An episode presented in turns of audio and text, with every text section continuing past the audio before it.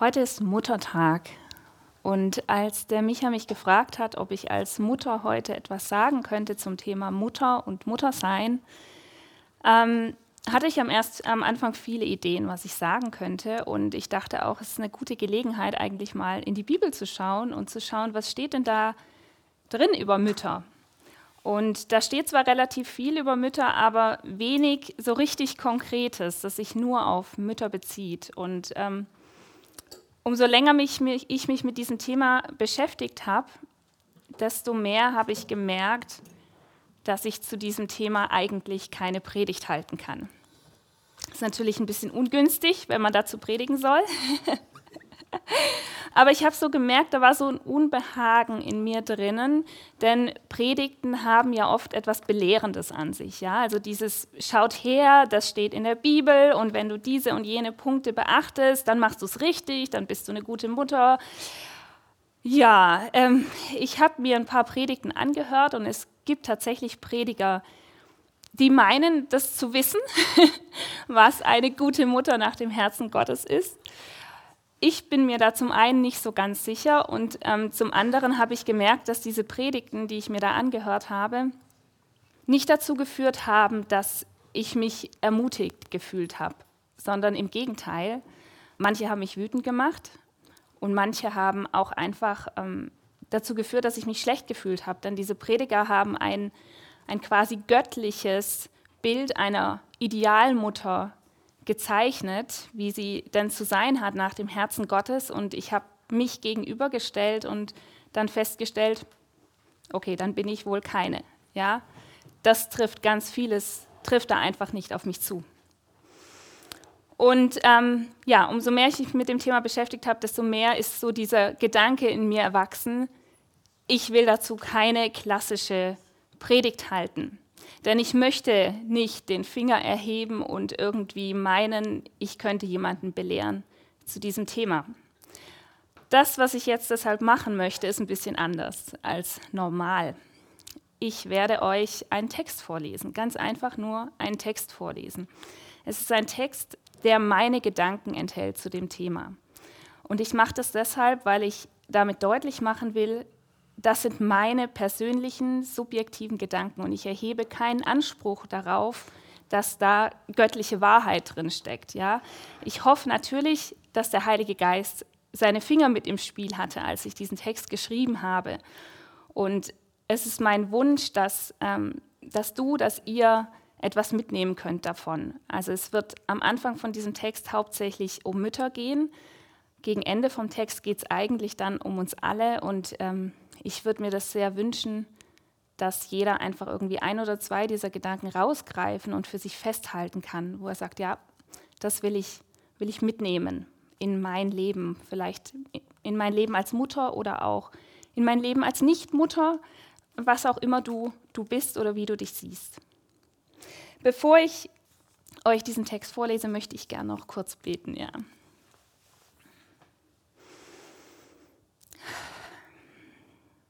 Vater im Himmel, du Gott des Lebens. Ich bin dir so dankbar dafür, dass du jeden einzelnen von uns gemacht hast. Du hast uns geschaffen. Und zwar nicht einfach nur so dahin geschludert, sondern du hast dir so richtig viel Mühe gegeben und so richtig viel Liebe reingelegt in jeden Einzelnen. Danke für deine Liebe. Und danke, dass dass wir am Leben sein dürfen für dieses Leben, das du uns geschenkt hast.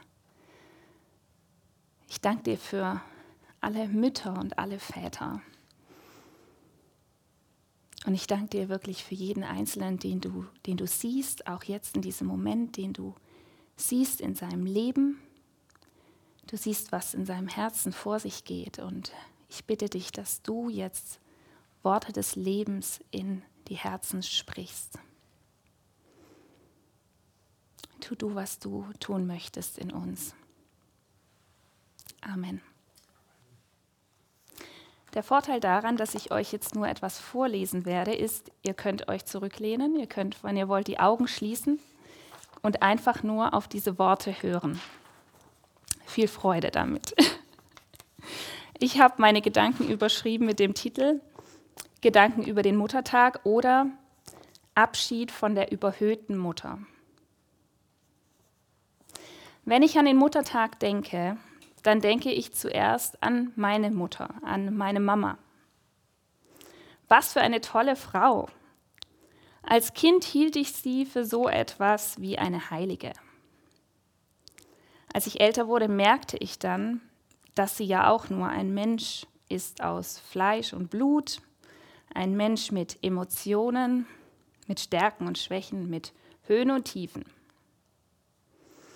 Ich bin meiner Mama für so vieles dankbar, für Fürsorge und Nähe, für getrocknete Tränen und dafür, von ihr herausgefordert zu werden. Sie war und ist mir ein Vorbild im Glauben, im Mutigsein, im Ausharren und in Zuversicht. Auch darin, manchmal verrückte Dinge zu sagen oder zu tun, einfach nur, weil sie in dem Moment richtig sind. Durch meine Mama weiß ich, dass eine Mutter einen Unterschied machen kann im Leben ihrer Kinder. Und das macht mir Mut, diese Aufgabe ganz anzunehmen, sie anzupacken, zu gestalten, weil es so viel zu gewinnen gibt. Ich bin meiner Mama aber auch dafür dankbar, dass ich an ihr sehen konnte, dass Mütter keine Heiligen sind. Dass Mütter Fehler machen und auch mal nicht alles gebacken bekommen. Weil meine Mama Fehler machte und diese nicht versteckte, kann ich heute als Mutter auch Fehler machen und lernen dazu zu stehen. Weil meine Mama nicht perfekt war, fällt es mir heute leichter, als Mutter auch nicht perfekt sein zu müssen. Denn auch wenn es vielleicht oftmals so scheint, hinter der Fassade vermeintlich perfekter Familien sind doch auch nur Menschen mit Ecken und Kanten. Menschen, die noch auf dem Weg sind, die manchmal hinfallen, wieder aufstehen, weitergehen, sich verändern und lernen. Wenn ich an den Muttertag denke, dann denke ich an übersteigerte Erwartungen und ebenso viele Enttäuschungen, an scheinbar heile Welt und Idealbilder, denen niemand gerecht werden kann, an die ominöse, unsichtbare Supermutter, die irgendwie immer mit im Raum steht und an der wir uns alle messen. Was versuchen wir nicht perfekt zu sein? Ich versuche so oft perfekt zu sein und vergesse dabei, was für eine Kraft in der unvollkommenen Schönheit des echten Lebens liegt. Ich wünschte, ich würde es mich häufiger trauen, anderen Müttern meinen Schmutz zu zeigen. Nicht, weil ich stolz darauf bin, sondern weil ich nicht möchte, dass sie denken, sie müssen ihren Schmutz verbergen. Ihr seid nicht allein mit eurer Unzulänglichkeit, möchte ich Ihnen zurufen. Ihr seid Menschen wie du und ich, wie wir alle, aber Menschen, denen Gott seine Gnade schenkt. Wenn du denkst, dass Mutter versagt zu haben, dann ist er es, der alles Väterliche und Mütterliche in sich vereint, der dich tröstet unter dich und dich unter seinen Fittichen birgt, an dem Ort, wo du spüren darfst, was es heißt, Mutter zu sein. Du musst nicht perfekt und immer stark sein, möchte ich Ihnen zurufen. Vergiss, was andere über dich denken, ob du deine Mutterrolle auch ordentlich bewältigst. Stell dich unter die Hand deines himmlischen Vaters und nimm den Segen aus seiner Hand. Und dann lege deine Hand auf die Köpfe deiner Kinder und segne auch sie. Denn es ist Gottes Hand, die du damit auf ihr Leben legst. Hör nicht auf die Stimme des Antreibers, möchte ich ihn zurufen, so wie meine Mutter es mir immer und immer wieder sagt. Hör zu, was dein Vater im Himmel dir ins Herz flüstert. Und dann flüstere du selbst deinen Kindern ins Herz. Das ist wichtiger als saubere Pullis und selbstgebackene Gemüsekringel. Wenn ich an den Muttertag denke, dann denke ich, dass Muttersein manchmal ganz schön herausfordernd sein kann. Und nicht nur wegen dem Schlafmangel und all diesen Dingen, sondern weil es uns immer wieder schonungslos mit uns selbst konfrontiert. Neulich machte ich eine interessante Beobachtung. Ich hörte meinem Dreijährigen zu, während er auf dem Klo saß und unablässig redete. Die Worte purzelten nur so aus ihm heraus und ich wartete, kniend vor ihm, ungeduldig darauf, dass er endlich fertig werden würde. Und plötzlich traf es mich wie der Schlag. In seinen Augen spiegelte sich mein Gesicht. Ich sah ihm in die Augen und sah mich. Und während ich so fasziniert und schockiert zugleich in seine Augen starrte und mich fragte, wie viele meiner guten und meiner schlechten Eigenschaften sich wohl in meinen Kindern widerspiegeln, da hatte ich das Gefühl, wie wenn der Heilige Geist zu mir sagt, hab keine Angst vor dem, was du da siehst. Ich habe dich in meinem Ebenbild geschaffen, ich habe dich erlöst. Du bist mein Kind, das mich widerspiegelt. Vertrau mir, dass auch deine Kinder dich durch mich sehen können. Und das hat mir echt gut getan. Und es hat mir auch Mut gemacht, weniger den möglichen Schaden zu fürchten, den ich durch meine Fehler anrichten könnte, als auf das Gute zu schauen, das ich als ihre Mutter bewirken kann. Wenn ich an den Muttertag denke, dann denke ich daran, dass Muttersein oft ganz schön viel Mut braucht. Den Mut, Verantwortung zu übernehmen und Verantwortung wieder abzugeben. Den Mut, andere auszuhalten und sich selbst auszuhalten. Den Mut zu vergeben und Vergebung anzunehmen, den Mut, sich hinzugeben, in andere zu investieren, ohne dabei sich selbst zu verlieren. Den Mut, einander festzuhalten, aber auch den Mut, einander loszulassen. Loslassen verlangt vielleicht den größten Mut von uns, denn wer will schon das hergeben, was er am meisten liebt? Jemanden wirklich loszulassen, den man liebt, kann man nur, wenn man einen Gott hat, von dem man sich noch mehr geliebt weiß. Es ist ein Mut wie der von Hannah, der Mutter von Samuel. Die hielt Samuel diesen von Gott, dieses von Gott erbetene Wunder nicht krampfhaft fest sondern sie ließ es wieder los und gab es an Gott zurück. Es ist ein Mut wie der von Naomi, die ihre Schwiegertöchter freigab, obwohl sie bereits alles andere verloren hatte. Sie gab ihnen die Freiheit, einen eigenen Weg einzuschlagen und wurde damit belohnt, dass Ruth freiwillig und von ganzem Herzen mit ihr ging. Es ist ein Mut wie der von Maria, die ihren Sohn Jesus losließ, sogar bis in den Tod. Die sich selbst nie auf einen Sockel stellte, obwohl sie es ja schließlich gewesen war, die den Sohn Gottes geboren hatte. Wie viele von uns würden sich dafür feiern, solch eine bedeutende Mutter zu sein? Doch Maria verstand sich als Magd Gottes, die das Lob von sich selbst auf Gott hinlenkte. Was für ein Vorbild für mich auch ein Vorbild darin, den Platz zu umarmen, zu lernen, an den er einen gestellt hat. Wir klammern uns doch alle gerne an dem fest, was wir lieben. Das Gegenteil zu tun, also hinzugeben, was einem kostbar ist, das ist nicht weniger als eine echte Zumutung. Gott mutet uns allen etwas zu. Es ist eine Zumutung aus Liebe weil er weiß, dass es echte Freiheit nur in der Beziehung mit ihm und im Vertrauen in ihn gibt. Nur das Vertrauen in meinen Gott befähigt mich, meine Kinder immer wieder loszulassen, weil ich sie genauso wie meine Erwartungen und meine Hoffnungen und meine Pläne nicht einfach wegschmeiße. Ja, ich werfe sie nicht weg sondern ich nehme sie aus meiner Hand und lege sie in seine. In dem Bewusstsein, dass sie ja ohnehin nicht mein Besitz sind, sondern seiner. Dass sie nicht mir gehören, sondern ihm. Wenn ich an den Muttertag denke, dann denke ich daran, was für ein Wunder das Leben ist. Und zwar das ganze Leben. Vom ersten Flimmern des Entstehens bis hin zum letzten Atemzug.